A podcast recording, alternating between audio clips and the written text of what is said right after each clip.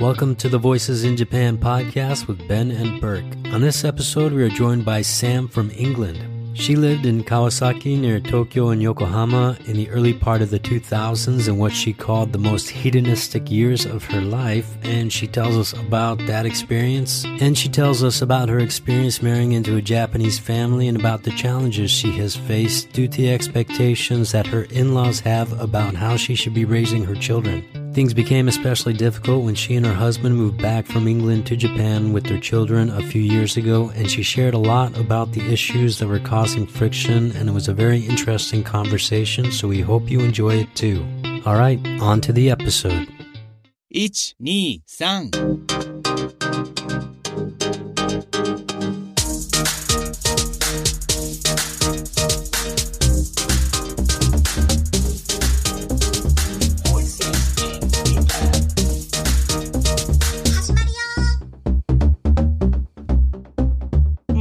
How is Is your it still on? Japanese, Sam? Is your Japanese pretty good? Uh, it used to be. Um, I don't get much of a chance to practice, um, except when I really want to make a point and I really want hubby to listen and understand. then I'll kind of say it in Japanese, but it's a bit, it's very squeechy Japanese, you know. It's not, um, it's not very, um, what's the word? I don't. I mean, I don't use Japanese at work, so I don't. It's not a very kind of polite form of Japanese. You said you, in the you mentioned that you actually say. Um, uh, I was getting some kind of weird feedback, but you were saying that you actually came over originally the first time on a working holiday visa, was it? Yes, it was a working holiday visa in 2004. Yeah. Yeah, so the year before, well, a year and a half I moved to Japan in 2004, I'd been on a backpacking trip around the world.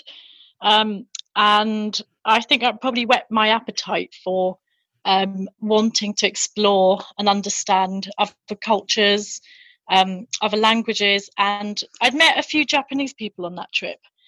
And they were all very kind of nice, polite people. And um, I found the language really interesting, the culture, um, from what I knew of it. I mean, which is very little. I mean, you know, your kind of things about, you know, tea ceremonies, the kimonos, that kind of stuff. And then when I got back to England, um, I got a job, and I guess everybody was kind of starting to settle down a bit, and I really didn't want to do that. And for the trip around the world was great, but by the, as you were kind of getting to understand or learn about the way certain people live, it's time to move on again. And what I wanted to do was kind of stay in one place and really, um, what's the word, kind of um, instill myself, I guess, into a, a totally foreign culture and a foreign language, um, and set myself challenge of learning um, a difficult language. Um, and yeah, I guess it was wanting a challenge, Japan being part of a working holiday visa scheme, and hearing that it was a very safe place to live and it would be quite easy to get a job um, teaching English. So those are the reasons. That first time you came over, though, you said you were were uh, in Kawasaki. Was there something specific that uh, took you to Kawasaki? Um, it was near Kawasaki. Um, I wanted um, to be kind of around um, Tokyo, Yokohama area, um, but essentially the language school. Um, so it was Nova that I got a job with. But did the uh, did you get the job at Nova then before you came over, or after you got here? Yeah, so I'd already booked a ticket, a one way ticket by myself, because I just set up that I was going to go and I needed to book that ticket to make to wrap everything up. Because you know, you just think about things and you never actually do them. Once I kind of take some action, then it makes it all real. So I'd booked the ticket, a one way ticket, not knowing where I was going to stay, where I was going to work. Um, but in between booking that ticket, I'd heard about Nova and then went along for the interview um, got the job, and then they said that they had block flights going out, and actually um, had already set, you know, already had accommodation ready and so on. So I kind of ended up going with that option rather than just going off by myself Hmm. with a backpack, turning up at um, Narita, and then not knowing what was next. Yeah, I guess back in that uh, around that time, that was kind of the heyday of uh, the Eikaiwa Nova was like one of the biggest ones too. So. Nova was massive. Oh yeah, absolutely. Um, and um, obviously, because you could, they didn't have to worry about visas because you already um, because of working holiday visa scheme. So they hired lots and lots of part-time teachers, whereas some of the other language schools um, kind of didn't go down the holiday visa route and actually were wanting um, to offer sponsored visas so employees could work full time. So Nova was actually the only school offering part-time working, um, which ended up being absolutely brilliant because obviously I didn't go to Japan to teach English all day, even though it was great and it was a means to an income and to meet people. I went there to learn Japanese, to learn the culture, to see how other people live. And so I would work from 5 p.m. to 9 p.m. And those hours would go quite quickly. And sometimes I couldn't believe I was being paid to just essentially have a have a chat with people. Um, and then we'd go to an izakaya um, till about 11 or 12. And then we'd either, you know, stay up and go to Tsukiji Fish Market um, uh, uh, which I think around 3 a.m. And then you'd kind of sometimes we'd go out, you know, to a club or something, and then sometimes we'd go off to Shonan in the morning, try and go for a little surf, um, and then get a few hours sleep, and then go back and start work at 5 p.m. the next day. So it was like I described that year as probably the most hedonistic of my entire life. um, it was great and and we got paid pretty well to do what we did it was almost like a you know and i hang out with a lot of australian um, guys i don't i don't know why maybe just shared the same humor or something but they all said japan was like a movie. Any day every day could just be however you wanted it to be. And you didn't have to worry about you know making a career and settling down and all that kind of stuff. And um and i could see what they meant. But obviously i think after a year, it's all great having fun, and you know, I'd go to along to the the international lounges to learn Japanese once twice a week. But then after a year, um, I'd met the the person who's now my husband, and wanted to learn a little bit more about. I guess try to not feel like I was living in the bubble because essentially you are living in the bubble. You're you're in Japan, but you're not part of Japanese society I think, not the way we were living um, for that first year. And then I was got a bit more serious about my Japanese study, and obviously was spending more time with um, with my husband. And so I guess also the visa ran out, so I had um, to get a sponsored visa, which meant I had to work full time.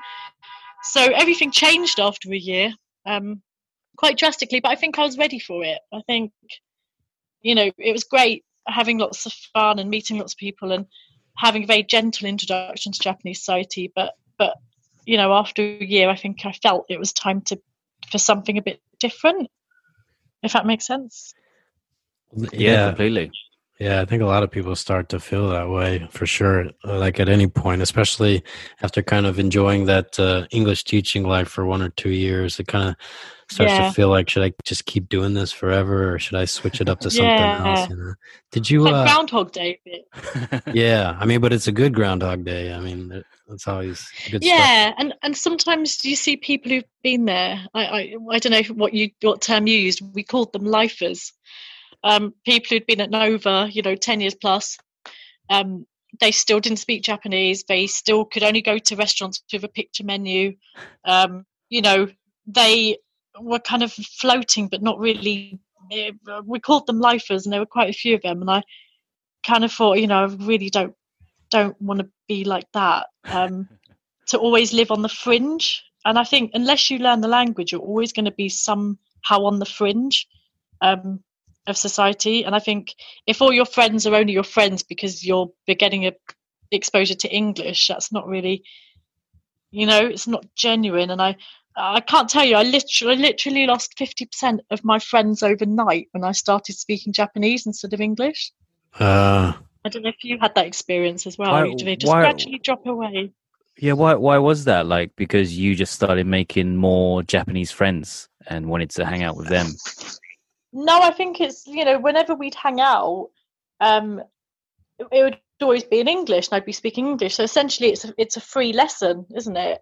So you're talking Yeah. about you, you lost like 50% of your Japanese friends, basically. Yes, Yeah. Yeah. because there was no more chance for them to practice their English. Because I thought, look, I've been here over a year. We're in Japan. I really want to, you know what I mean? I don't want to spend all my time speaking English. Yeah, and I, I remember that kind of happened to me when after you you kind of start to learn Japanese and start to use it, then you kind of realize who your real Japanese friends Yes. are. Absolutely. And yeah, I yeah, like like I lost pretty much all of my Japanese friends. I just you lost fifty percent, I lost all of them pretty much. yeah. Oh gosh. And now I have like one, I think, one that I can think of right now, and the rest have either moved on or or don't live in Japan at the moment. So it's yeah, it's a bit it's a Mm. bit sad with the the It's amount very of Japanese transient, I isn't it? Yeah, yeah, it's a little bit sad in a way. Can I ask you, like, uh, if you don't mind, uh, I mean, just more about like the dating scene for a foreign girl in Japan? Like, uh, how is that, if you don't mind talking about a little bit? Are you dating like uh, a lot of foreigners too, or Japanese guys? Is it easy for foreign girls to meet Japanese guys? Um, so I think probably the first relationship I had when I was in Japan was with a, a, an American guy. Um, and I think it's interesting because I remember thinking, you know, here is somebody that speaks the same language, comes from a similar background, but actually I feel like I have more in common with Japanese. I, I, I felt that the American culture is very, it's quite, um, people are very confident, they're very forward. And I think coming from England, Ben, you can probably back this up. it- people are not so forthcoming. It's a bit more, you know, it's a bit more reserved. And so I think Yep. I found that a little bit, um, not just maybe a little bit too forward, um, and a bit, you know, declaring, you know, people. I guess he was declaring his feelings after a week. Um, and that's not really how we do things in England. I've never been exposed to that, and and actually, I found with with with Japanese guys, they're just a bit more like English guys in terms of the reserved, kind of not so in your face, not so kind of, um, you know what I mean? I think Jin and I were were kind of friends for ages before um, we we got together, and I think that just suits my I guess kind of it, it, it, culturally, it just was a better fit. Um, that's how I felt at the time, but um, I guess it really depends on the person. I mean, I'm just saying something very generalized, um, but I felt that Japanese men are very were quite reserved, except when they got drunk. Um, that was a little bit different. But then I found that actually Japanese younger males don't didn't pay me so much attention. Um, but actually, it was the it was the you know kind of older men. I mean, I was te- I was doing some teaching outside of Nova, um, you know, in like MOS Burger and and those kinds of places for an agency, and I was kind of tutoring this um, older salary man. He must have been in his early sixties, and you know, six months we talk about BBC News and. Um, and then after six months, you, you know, you, all of a sudden he kind of, you know, started writing things on paper that was probably be considered a bit lewd. Um, kind of can't remember word for word exactly what he wrote, um, but you'd kind of, you know, you'd get, I'd get, I'd get things like that. I'd get notes passed with some things written on it, you know, like, oh, how about we go here and we do this or something like that. So that was a bit. I found that so alien from most Japanese males' approach, which which is which is essentially half the time you they just ignore you or they kind of don't really look your way. But when they do, it's kind of it was written down in note form, which I found a bit unusual with tick boxes, tick a box, yes or no. And obviously, I ticked the no box most of the time, but it was just a bit. And obviously, you'd never get you, you know you wouldn't get that with the male English speaking teachers, but.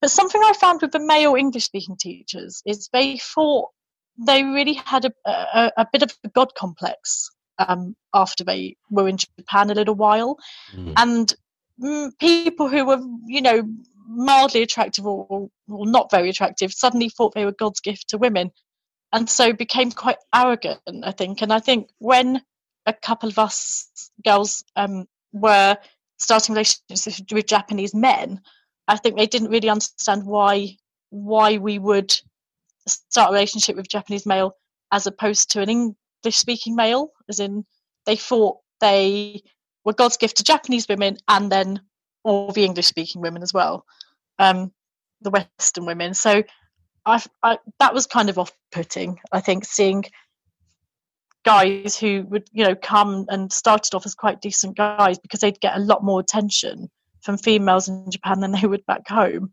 They suddenly became quite just just just morphed into different people. And i think um, it became some of us took quite an aversion to when they um, you know were saying quite negative things about japanese males um, and not understanding why uh, uh, you know a foreign female would want to start a relationship with a japanese male.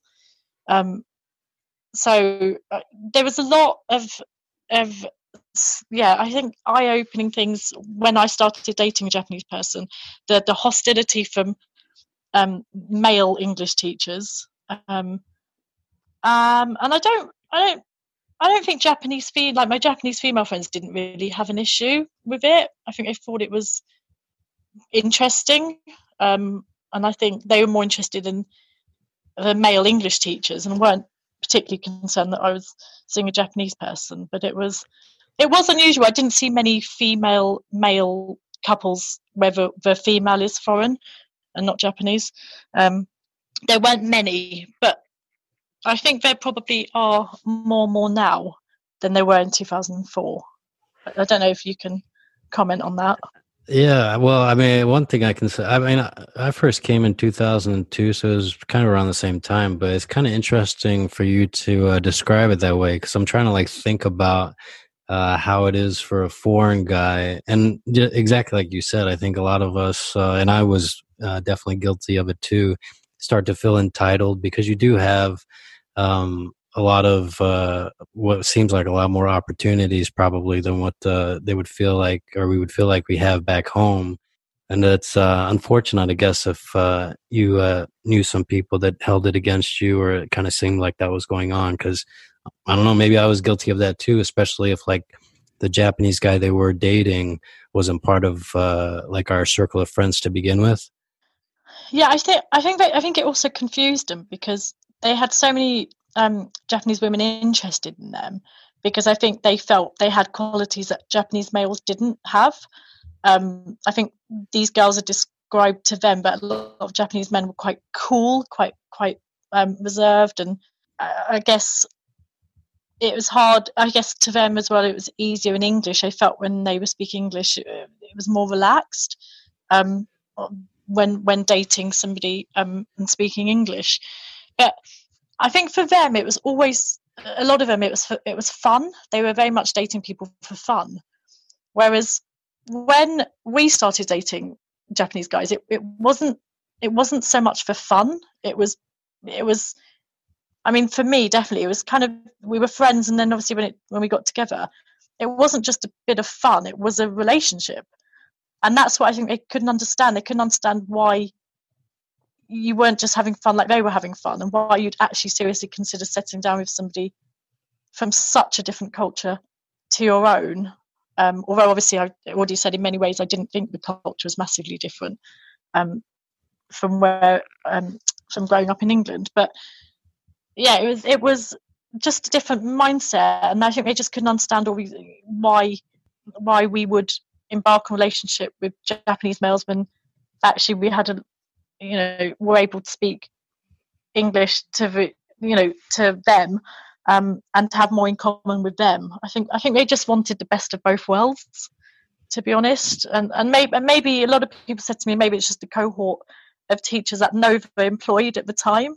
Um, people who were just looking to come out and have a fun for a year or two, um, not particularly serious about the culture or the language.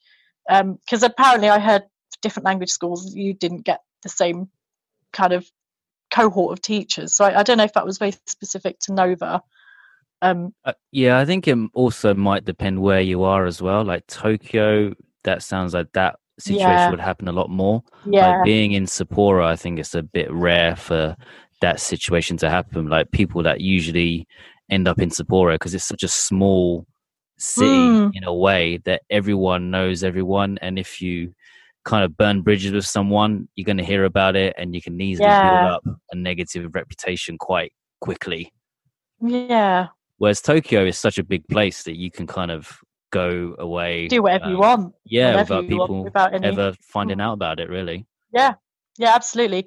I mean, one of the the English teacher I had the biggest problems with was an Australian guy, and um, he'd already been moved from another branch for sexual um, harassment of a Japanese female member of staff, um, and then was sent to our branch. And I kind of, I think the thing that annoyed me the most about um, the the work scene um, in Japan was, you know, people kind of getting moved around if there was a problem other than I mean that happens in every industry in every country I imagine but it just seemed um it just seemed as if yeah people were just moved around even when essentially they should have been let go I guess but Nova was so keen to keep as many teachers on as possible because it was so transient. People would come people would leave. You know you'd get a new teacher every couple of weeks people leaving and coming. Um and so I think I, yeah I think that the transient nature of it maybe lent itself to that kind of behavior but um, yeah i noticed a big difference in the attitude of, of other teachers when a couple of us girls started dating japanese males but but no real issues from the japanese community um, i guess. Um, but obviously i don't know if i would have been so perceptive of that at the time. Um, and i think going back to Japan as a as a married mother of, of two half Japanese children was interesting. Um, and I think whereas before when um, hubby and I got together, I was the first foreigner, I guess, to marry into the family, um, or to, to even be introduced to the family. And at the time, I think it was very interesting for them to have some. Obviously, my Japanese um, you know got pretty good. So we could really you know communicate you know have so many different conversations about different things and and you know they'd say things to me like oh you know you're just like you know from the from the back we forget you're not japanese. You know you're so polite and you you do all your tidying up and your cleaning up. And i i think they had a perception of foreign women as being very loud very brash and very lazy um which they admitted to me. That's the perception they had. And so when i you know, tidied up, cleaned up after myself, and um, spoke, you know, politely and kind of made sure, you know, you leave the, the, the bath clean when you've um, when you've been the last one to have a bath, or um, just just the little manners and little mannerisms. And I think that's when they've begun to accept, actually, um, you know, what you're not Japanese, but you are very Japanese-like in the things that we value, um, and then gave us their blessing to get married. But fast forward how many years? Uh 12 10, 10 years? Um after when we went back to japan with the kids. Um and things were very different. I think maybe some hostility had been building up um over over a while that um we had settled in england and the children weren't japanese enough. That's kind of how i think I was made to feel they were very disappointed because didn't speak fluent Japanese. Um, they didn't want to know about our life in England. It was it was very difficult and very diff- different um, ideas on parenting. I think in England it's very much responsive. You know, breastfeeding is advocated and spending your time bonding with your child and skin to skin. And you know, there's a recognition that you need sleep and you need rest. Whereas in Japan, you're supposed to wake up at six a.m., make your bento for your husband you know, dust, vacuum, do the laundry, do everything and make sure it's perfect every single day.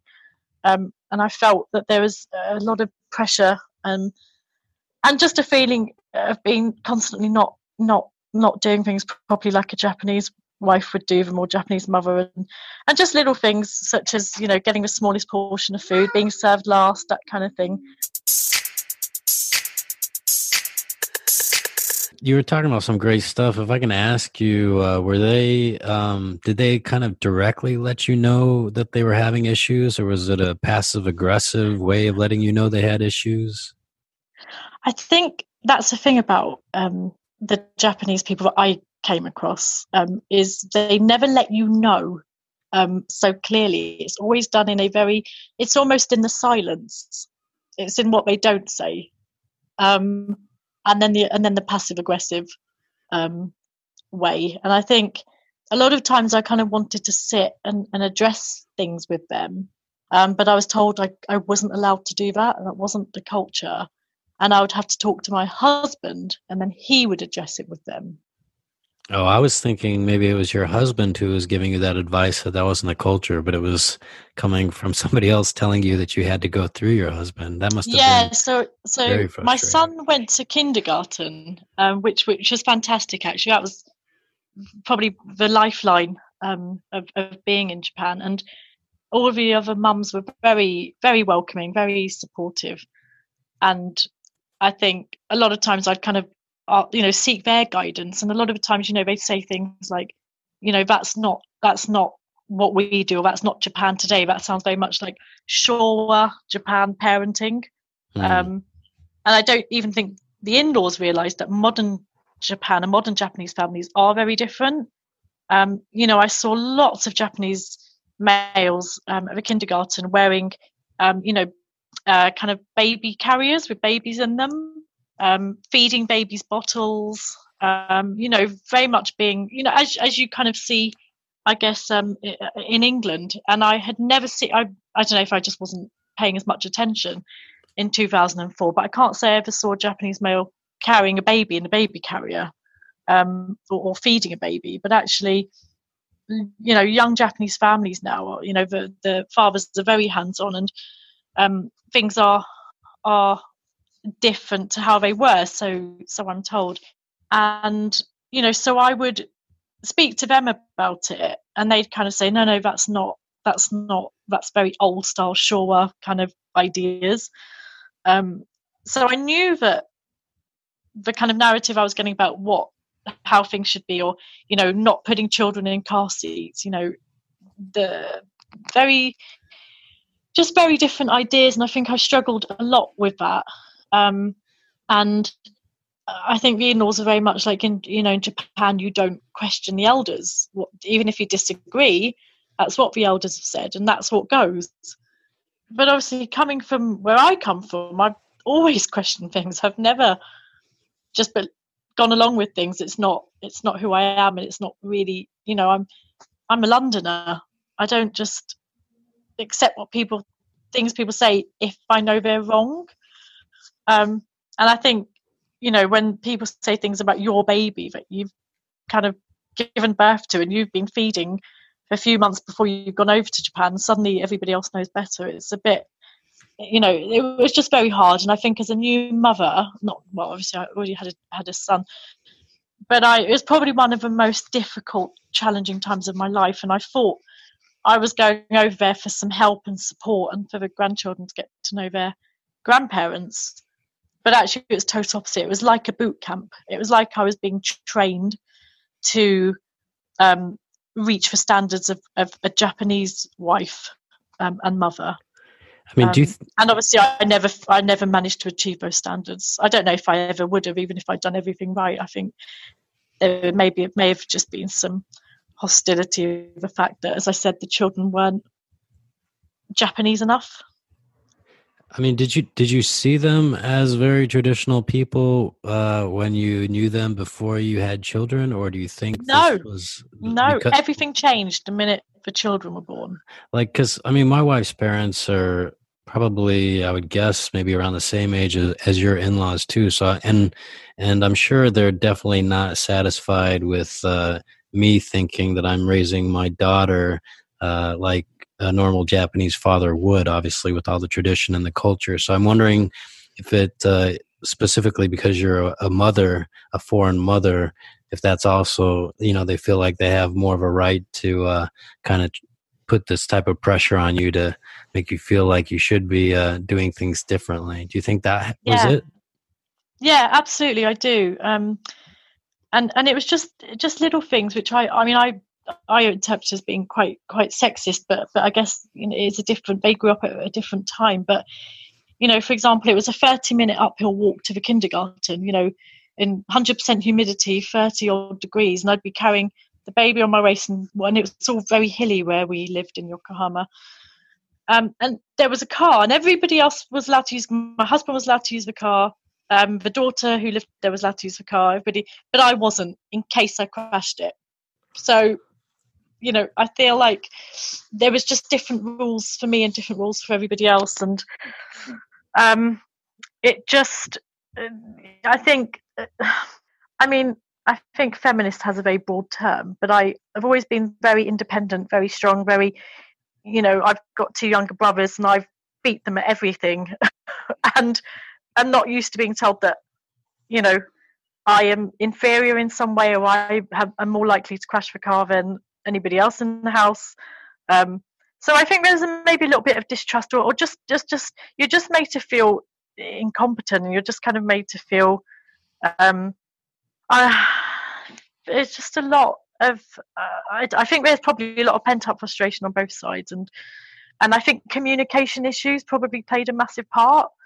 Um, you know, I think if you are articulate enough and you can express yourself um, in a way to make people understand, that's difficult enough in the same language. But when you um, then add on, you know, not speaking each other's languages, um, and I thought my Japanese was good, but obviously, when you're talking about children and schools, there's a whole different vocabulary there that I'd never had to learn. Um, so uh, the conversations I was having with them were very different to the ones I'd had when I was there as a homestay and it was all fun and interesting and you know whereas these conversations were more around the children's health feeding food nursery nursery fees um, all that kind insurances all that kind of stuff. And and I think there was some miscommunications and just some uh, I, I don't know. I think it's always going to be difficult isn't it for a, a, a matriarch um, especially a very strong matriarch Japanese matriarch with strong ideas having the the the foreign lady who's taken her son away to go and live in foreign country for 10 years um, maybe i should have expected it a bit more but i think i think that was the first time i felt like there was a, a clash but i don't know if it was so much a clash of generations or a clash of cult a clash of cultures because um, as i said the younger japanese families were actually very similar to to my friends at home um, and, and lots of couples of kids uh, uh, back in England. Um, so I'm still trying to, I guess, digest what went wrong and how it went wrong. Um, but it did put me off. Uh, unfortunately, I think it has very much put me off going back to Japan um, and feeling the pressure to really um, make make you know make sure that the kids are not going to be embarrassing somehow to their grandparents. I've, you know, I think, uh, you know, comments were made such as, oh, you know, he's so loud. Nobody's, you know, it's so embarrassing if we go out. You know, he's just so loud. You know, and I think three-year-old boys are loud. Um, even three-year-old Japanese boys are loud. I told you, you know, I went to the kindergarten, and actually, Japanese kids are just like any other kid. They are loud they have tantrums and i think where i you know in england it's it's seen as normal. Um but in japan with with with my in-laws definitely. Um, and some of the parents it is seen as embarrassing. I don't know if you can if you can relate to any of that um Burke. well uh, with my kid i mean i don't really uh feel that i mean to be honest i kind of feel like maybe i'm more of the embarrassment than anything when we go to like school events and stuff just because uh you know am i uh able to participate uh as the other uh, fathers or parents are as much?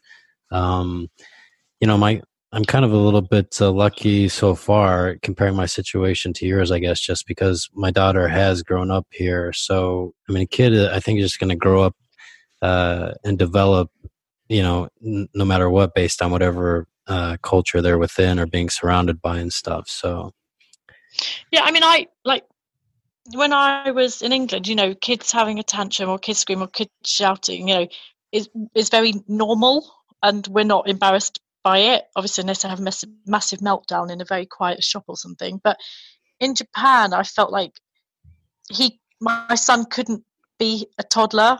He had to be this kind of quiet, reserved version of himself, and, and a three year old boy is just not going to do that. And so I felt really pressured to discipline him in a way that that was going to be suitable for wider Japanese society. But actually, it's hard to tell a kid that they're doing something wrong when you don't think they're doing something wrong because you understand that is part of being a toddler. They can't manage their emotions, so they will scream and shout sometimes. Um, and I, I don't think disciplining them strictly was the right thing to do. But obviously, that's not what the family felt. And I think, you know, I was on the train with a Japanese friend, and we'd taken the boys out um, for the day, and they were having lots of fun running around on the train, and the other passengers were smiling. And I didn't have a problem with it, but I think the other mum was very embarrassed, and she kind of kept telling him to sit down. Um, and I kind of said to her, "They're having fun; they're not hurting anyone." But she was she was just mortified that they were even making a sound on the train, and I felt I found things like that quite difficult. Like I feel like kids should be ki- kids as long as they're not bothering anyone. Um, but I think in Japan, the, there's this expectation of kids are supposed to be quite, supposed to just be quiet, but kids are not quiet. And I've really struggled with that, struggled to try and force my son into a straitjacket is a bit of a harsh term to use, but I, that's what I felt I was being told to do. And it was very hard and very stressful for, for me and my son. How about your husband? Was he kind of helping, like the relationship between obviously his parents and you and what they were expecting from you was he helping out at all with that so it was very difficult for him um, i think he's walking a very fine line between um, being caught in the middle and i i think another thing i struggled with was you know if if my brother's wife said to him, you know, this is really, I'm really unhappy about this. This is making me really uh, miserable. Da, da. He would go and speak quite clearly, um, you know, to our family and say, this isn't on. We haven't come thousands of miles to be treated like this. Whereas my husband in his family, he's, and, and it's something that I love. I love this. I love that him and his brother and sister are so respectful of their parents and they don't speak to them the way I see lots of parents uh, children speak to their parents here um, in England. But I think he was trying to be very diplomatic and trying to be peaceful. And sometimes he would try to, you know, he would say things, but he would kind of have to go back and forth. But it was incredibly stressful for him. And then I wouldn't want to say things to him because I'd know that he'd come home from work and then I'd be like, da, da, da, da, da, and then he'd be, you know, he's already tired from work. The last thing he wants is to hear about why I'm so unhappy and then have to challenge his parents about it. And um, but I think he, one thing about him is he really empathised with how I was feeling, and he did say to me, if I was treated like this in England, I would already have left a long time ago. Um, if you're, you know, if this is how your family treated me, I, I would have been out of there a long time ago. So he tried, um, but always very, very respectfully. Um, and I guess that's frustrating for me because I wanted him to say it in a stronger way, but he he didn't, and I felt I think he felt he couldn't because it went so against his his how he's grown up, and he just couldn't do that. Um, yeah, so it was difficult. It's very difficult for him. It might be like trying to do a whole completely new thing, and uh, especially with your parents, that's probably makes it ten times more difficult as well. So yeah, yeah, it's very difficult for him. He was stuck in the middle, and he wanted it to be a a Japanese dream, you know, because it was really to see if we could settle there. Um, and obviously, I knew quite quickly that just was never going to work. Um, but I stuck it out, and there's so many times I wanted to leave, and um, and I think you have to take positives from every experience, but things were just too different, um, and there were too many differences, and I think I felt very alone. I felt, and obviously being the only foreign mum at the kindergarten, everybody was very nice, but people don't really, nobody really understood. I think how I was feeling, um, because obviously none of those mums had had an experience living abroad with young children, and I just felt very alone. And um, you know, even when I'd go to the doc, you know, I, I work in the National Health Service in England, and you know, you're. I think a patient-doctor relationship here is very much you, you you're able to have a discussion and a dialogue um, with a doctor. Whereas when I took the kids to a doctor in Japan, um, and obviously that's a whole different level of um, difficulty because often the hubby was at work and I'd have to go by myself. And it's very different to the doctors here. And a lot of times, you know, I'd, I'd say to the doctor, oh, you know, my daughter's got constipation, and he'd give me some satsumaimo paste. And I kind of thought, why are you giving, what's this? And what's this for? And you haven't even asked what her symptoms are, and there's been no dialogue. And he'd say, I'm the doctor, just do what I say, and that's that. Um, and so I found that really difficult.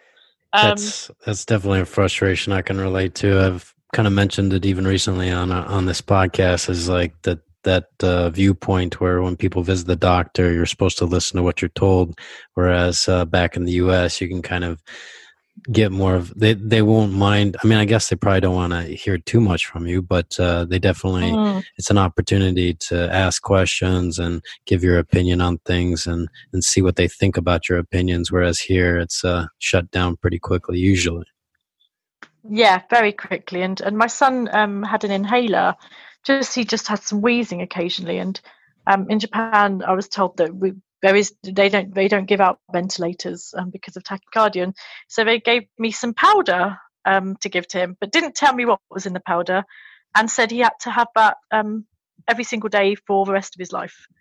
Um, which i just found um, quite difficult to get my head around. And i think another thing that i found was odd a little bit different i'm not odd i guess different to england is um, how many people were taking some sort of powder or medication for just minor minor ailments such as a sniffly nose or something like that. And um, there's always some kind of powder in japan for something.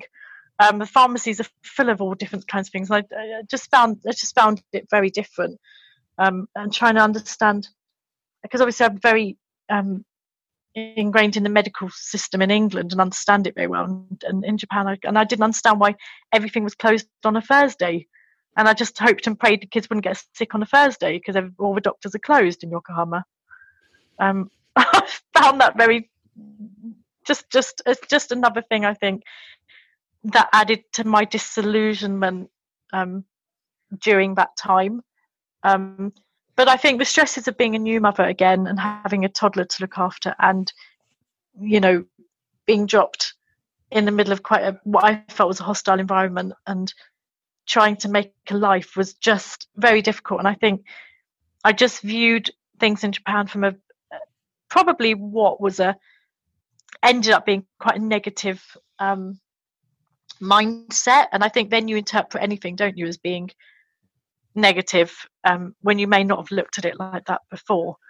Um, but I think maybe the, stre- the, the, stresses were kind of getting away of, of really knowing what it would be like to live in Japan with, with two small children.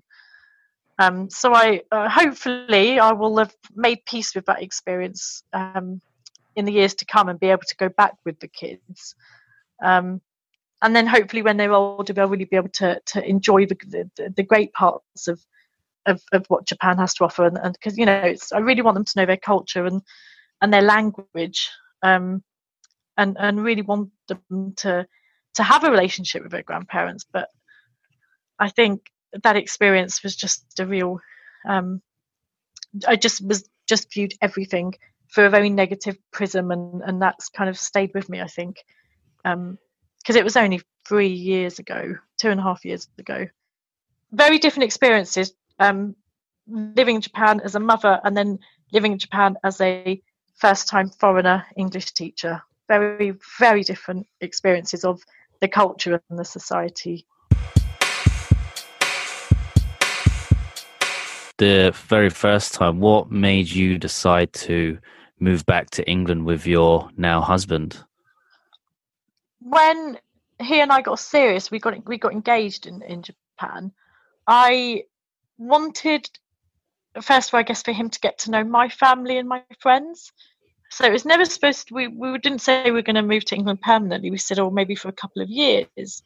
Um, and then also, Jen thought it would be a good experience to improve his English. Um, and so it was only supposed to be really for him to get to know my side of the family and and improve his English, and we ended up staying.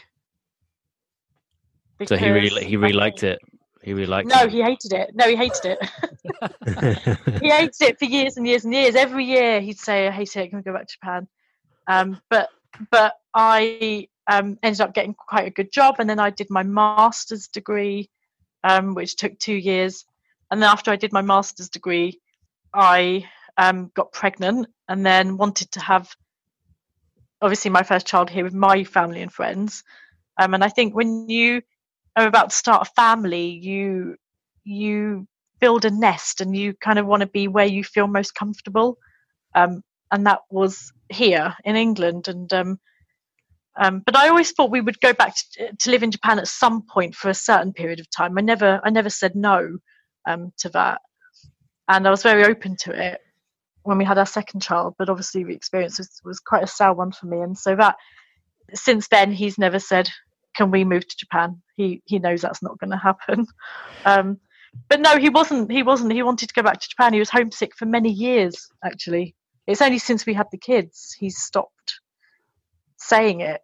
Um, and I think he thinks the school system. I, I think he thinks the kids will be have more freedom growing up in England. Is what he said.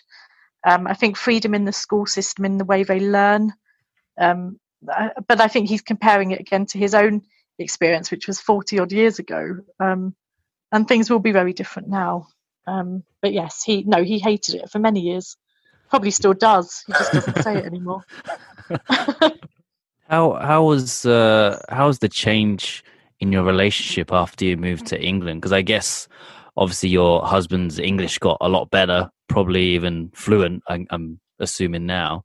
So no, from- no, Oh, no. not not at all. No, no. He he took a really long time, and, and even now isn't um, fluent. He's not really thrown himself into um, English culture. He doesn't not. He's very much a solitary, introverted person. He will spend hours playing his guitar, but doesn't doesn't really hang out with friends or um, anything like that.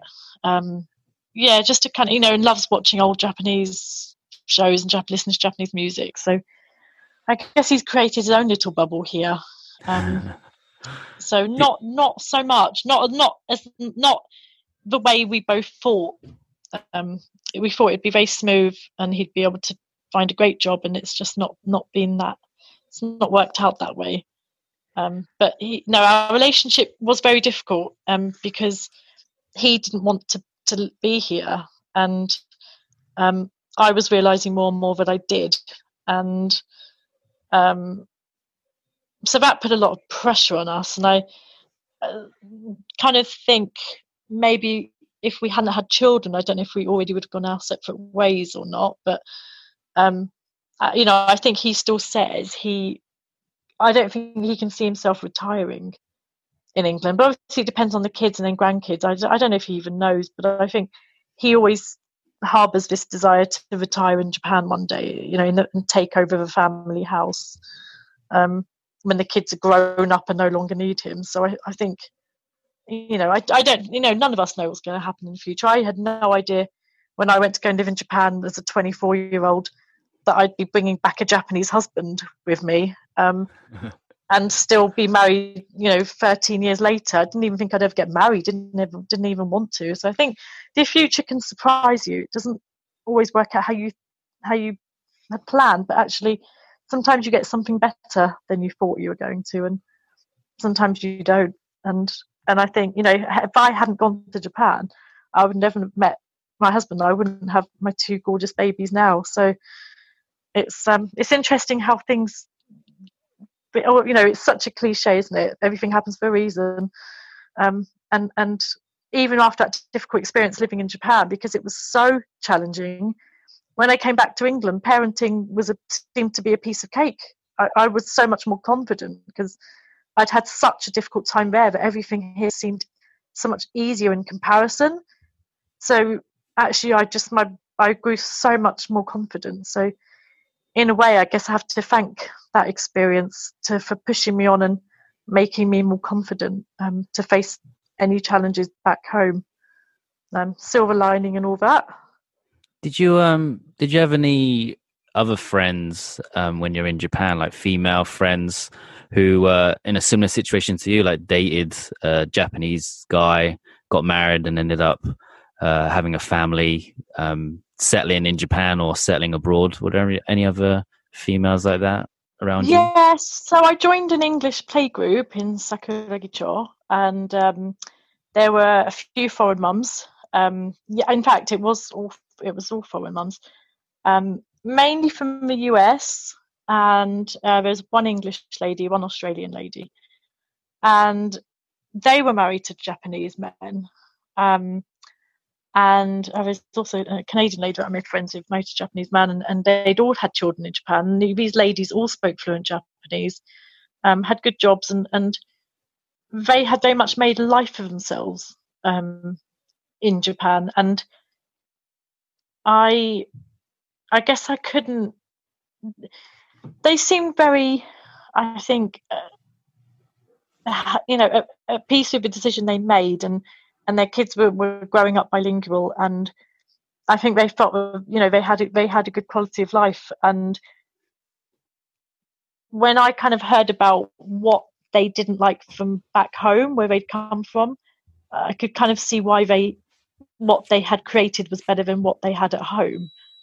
Um, but I think because I had a good home life in England I it's all depends what you're comparing to, doesn't it? I think if you're comparing, you know, leaving somewhere because of things you didn't like, that's not. You're always going to think where you're going to is better. Um, and I think if you and if you haven't left your home for any specific reason, and there was things that you weren't that you didn't like, then that you're always going to um, compare what you had to what the situation you're in now. Um, so I, I don't know. I kind of felt like those ladies had, had, had left their homes behind for very specific reasons, and so they didn't feel homesick and they didn't want to go back to their home countries and had, had, had almost had to make a life um, in Japan because that was where they now lived. That was their homes. They had got pregnant, had children, um, and had formed their own little, I guess, community. But I just still couldn't understand how they would grow old there. I guess I, I don't know. I think I, I, I, think I still think it's very difficult. Um, you know, they had described some difficulties, but not. I mean, very very positive about their experience. I mean, there was there was there was one much older English lady I'd met who actually lived in our kind of um, near the kindergarten, and and she, I guess, didn't help in those early days when I was kind of feeling, you know, really um, lonely and unhappy. Um, and she'd said to me, you know, she'd had the money, but she'd settled in Japan in the 80s, and she'd said to me, if she'd had the money, she'd have booked a, a one way ticket back to England, would never have gone back to Japan.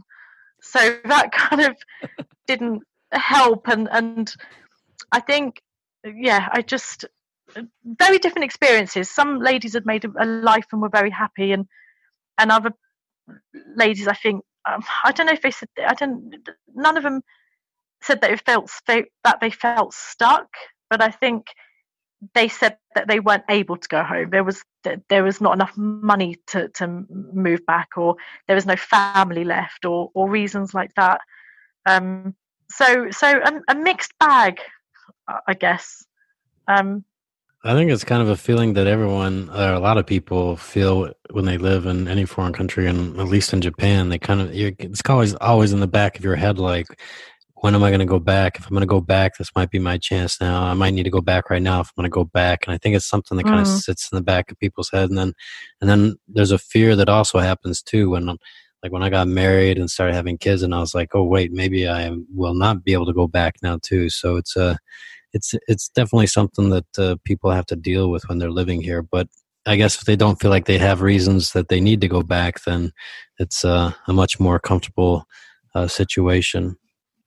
Yeah, yeah, and I guess it depends on your support network, doesn't it? And I think these women had really good relationships to their Japanese family, um, and so and so had that support network there for the children. Um, and I think if you feel like you have a support network, you you know that's that's where you feel safest and most supported. And and so i can see see why some of them had been there for, for decades. And and as i said all of these women were fluent in japanese and and very independent. And i think i think in a way how integrated and how happy a lot of these people were was very much related to their proficiency in the language and I think a couple of newer mums who didn't speak any Japanese at all were just just miserable. Um, mm. But but I do think that was related to language and not being able to be independent. Um, how how is your relationship with your in laws like now? Like since that non-existent. That wow, non-existent, unfortunately. So you just communicate through your husband to the yes. To the so kids. he um he sends pictures of the kids, and he you know before the experience, you know, I, I, I think for the first year I sent, you know, like Christmas cards and, and some presents um, for their birthdays, and um, and then I think, you know, and you just get busy, and anyway, I kind of stopped, and um, they haven't sent anything for the kids at all, um, and I find that I've, you know, I, I kind of. Um, I mean, I try not to think. I, I feel sad for the kids in a way that they don't get anything from Japan, any any kind of you know mementos or toys or anything that get them interested in in Japanese characters or you know even language books or anything like that.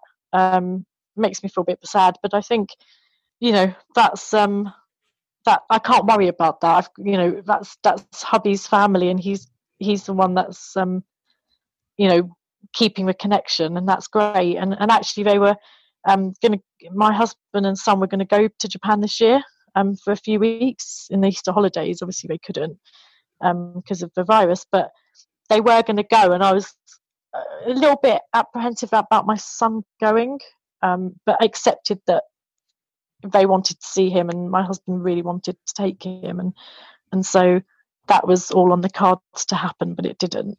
Um, and and I think when he's a bit older, it, it I'll probably feel more confident about him going um, going over. But but yeah, there's still there's still a channel of communication open, and my husband was going to go with my son, um, and and they were apparently really looking forward to it. But um, no, I don't I don't have any contact communication with them.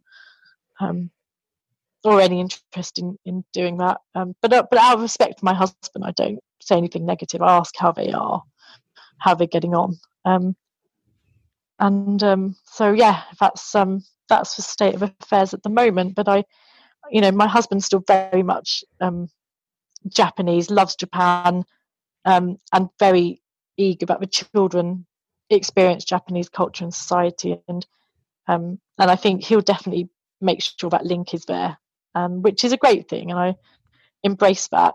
Um, it's just not going to be me instigating it. I think.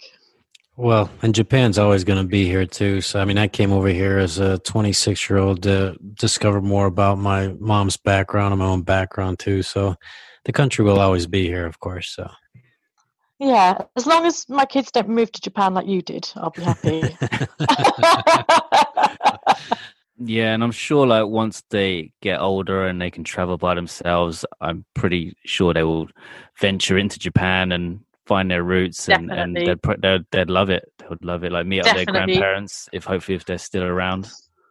They're going to love it, and and and the bonus is they'll be able to understand Japanese. They they don't speak so much, but they understand. My husband only speaks to him in Japanese. Um, oh, that's great. Yeah. Uh, but, but I mean, their language skills aren't great, and they don't always understand. But it's, I think they can only build upon it, can't can't they? Because I went as a 24 year old, never having really having no Japanese at all. And I, in two years, became proficient enough to, I would say, be able to, you know, live a good life. Um, you know, not ha- having being able to choose where you go to eat, not just picture menu restaurants. And, um, you know, people would come up to me from behind because I've, I've got dark hair and they'd think I was Japanese and they'd ask me for directions. And then when I turned around, they'd be like, oh, oh, come in come in say. And it was so satisfying being able to say in perfect Japanese, do you want an way to a station? Well, go straight ahead, turn left, and it's down the stairs. in fluent Japanese. Oh, I just loved it. I loved And being able the, the to shock on their faces, right? the shock, the Yeah. utter shock on their faces. And I, I don't know if there's a bit of a sadist in me that is spurred on by people telling me that I can't do something or I won't be able to do something, and I always set out to, to I guess prove them wrong. Um, I don't, you know, there are no limits. You can, you know, when I first told everybody I was going to live in Japan and learn Japanese, they all thought I was mad. Um, and then I did it, and you know, I think a lot of my friends you know a lot of people want to do things and they they talk about it and they talk about it and they talk about it and they never actually do it um and i think a lot of my 20s was just about doing whatever i wanted to do wherever the wind took me and and it was it was it was just brilliant and you get to know who you are and and who you want to be and what you want to do with your life and and i don't think i would ever have had such a rich I don't think I'd be me if I hadn't gone to Japan. Don't know if that makes sense. It was the best thing I ever did um, when I was 24. You know, and as as I said, experience changed. You know, it is was the very start of of something that is now my life. Um, you know, in an international marriage and um, two two kids from a, from a Japanese background now. So it's um yeah, it was best decision I ever made. And hopefully, you both feel the same too. Yeah, for sure. I mean, you know, there's no turning back now. I mean, I kind of uh, judge everything uh, in terms of whether or not it was worth happening or not, uh, kind of on my daughter being born, because I can't really imagine like her not being here. So, knowing that everything before her birth kind of resulted in me meeting my wife and then also having my daughter kind of all makes it feel like it it uh, happened exactly how it was supposed to. So Mm, mm. Yeah, absolutely. Um, and you're Yes. settled, are you, Ben? Yeah, yeah. I mean, we were talking about buying a buying a house the other day. So I think Wow. once you lay that foundation down, it's it's almost cert that you're here for the long haul. Especially when you buy a house in Japan, because people in Japan, they, when they buy houses, it's normally they're there for life rather than as, Yes. as an investment, like in like back at home. Yeah, So, it's not the same as at home, is it? You you you build a property from scratch usually, don't you? Like from design, like a Yeah, show buy home. buy the land, so you own the land. Yes, So, yeah, yes. You don't you don't buy the house, do you? You buy the land. yeah. Um, uh, well, isn't the land? Don't you have to pay? Oh, I don't think it works in different different ways. Um, but but yeah, it's um, there's a lot. There's been a lot of new buildings gone up in our neighbourhood. Hubby still has to look on Google Maps sometimes at the neighbourhood. Um, Oh, you mean like where his parents are? yeah, yeah. Lots of new buildings going up. Lots of lots Yeah. of young families and um, um, yeah, lots of different um, different different things happening. Well, well, Um, hopefully one day, Sam, you know, you and your in-laws kind of make up, and you have an opportunity to to come and stay in Japan a bit longer and bring the bring the whole family back. I'm sure that will make the your husband, especially, and the kids probably really happy. Yeah, absolutely, and I and I think um, like you, you know, things do happen, um, and they do push you towards a certain direction, and and that experience did make me stronger um, in a lot of ways, and and I can only be grateful for that. Um, and hopefully, I think when enough time passes and it's not so raw anymore, um, we can we can all kind of gather again and um, and I think the Olympic, you know, Olympics is something that um, everybody is really looking forward to. Um, I'm still in touch with a couple of with some friends in Japan. Um, a lovely Japanese girl I've met in Australia. Actually, been friends for about 17 years now, which is crazy. Um, so everybody was really looking forward to the Olympics, and I thought that's going to be a great time for my son to go over and, and hubby to go over. But obviously, that's been postponed till next year. Um, so I think I think there's lots of um, things to look forward to. Um, I don't know if it'll be me physically going there, um, but but I'm I'm sure I will go back once in the you know sometime in the future, um, but just not probably for the foreseeable, not for the next few years anyway. Yeah. Well, Sam, it's been so good having you on. Like to to hear like your situation and and your stories. It's, it's quite rare to hear from someone like especially a female marrying to a Japanese person. Like I I have I maybe I've heard of a couple since I've been here, but I don't really know any females or like foreigners that have married to Japanese people. So to get your insight is uh is very unique for me. Yeah, So, for- well, thank you for- for asking me to do it. It's quite cathartic, actually, in a way. Um, thanks for agreeing. Thanks for agreeing and just you know just being so honest and just let just letting it go is great. Yeah, it'd be great to yes, go out and I hope I haven't been too negative about um about No, Japan. no, there's, not at there's, all. There's there's so many great things about that cult country and that culture, and and especially you know the way everybody helps each other. Um, you know, at the kindergarten, you know, every time there's a summer fair, with school, it, it wasn't who's going to do it. It was we're all doing it. We're all playing a part. Um, very unified in that sense. Whereas here, the summer fair, it's only two of us that ever do anything. Everybody else just shirks and says, "Oh, I'm sorry, I haven't got time." So I really miss that camaraderie. I think of everyone doing their bit. Whereas here, it just always falls to people who, because no one else does it. You know, that that's probably something I think is the biggest positive from Japan that that we don't that I don't feel we have in England. Um, and then obviously there's lots of lots of things that I was not so keen on. Um, but yes, we will hopefully take the best of both worlds, and, and that's what the kids will will be exposed to, and until they make their own journeys to Japan, and I'm sure they will go and live there for, for a period of time. I just hope they don't forever. I'll miss them. All right, I want my grandchildren to be here. yeah. right, guys. Um, good luck. Um, um, the podcast is great. I had a little listen um, to one about um, food. Somebody came on talking about food, um, and um, and and keep doing it. You're doing a good job, and um, thank you for having me on. Yeah, Thanks for coming on, again. Sam. Yeah, please Yeah, really appreciate again. it. Thank Say you. bye. Bye. Bye Bye-bye. Bye. Bye. Bye.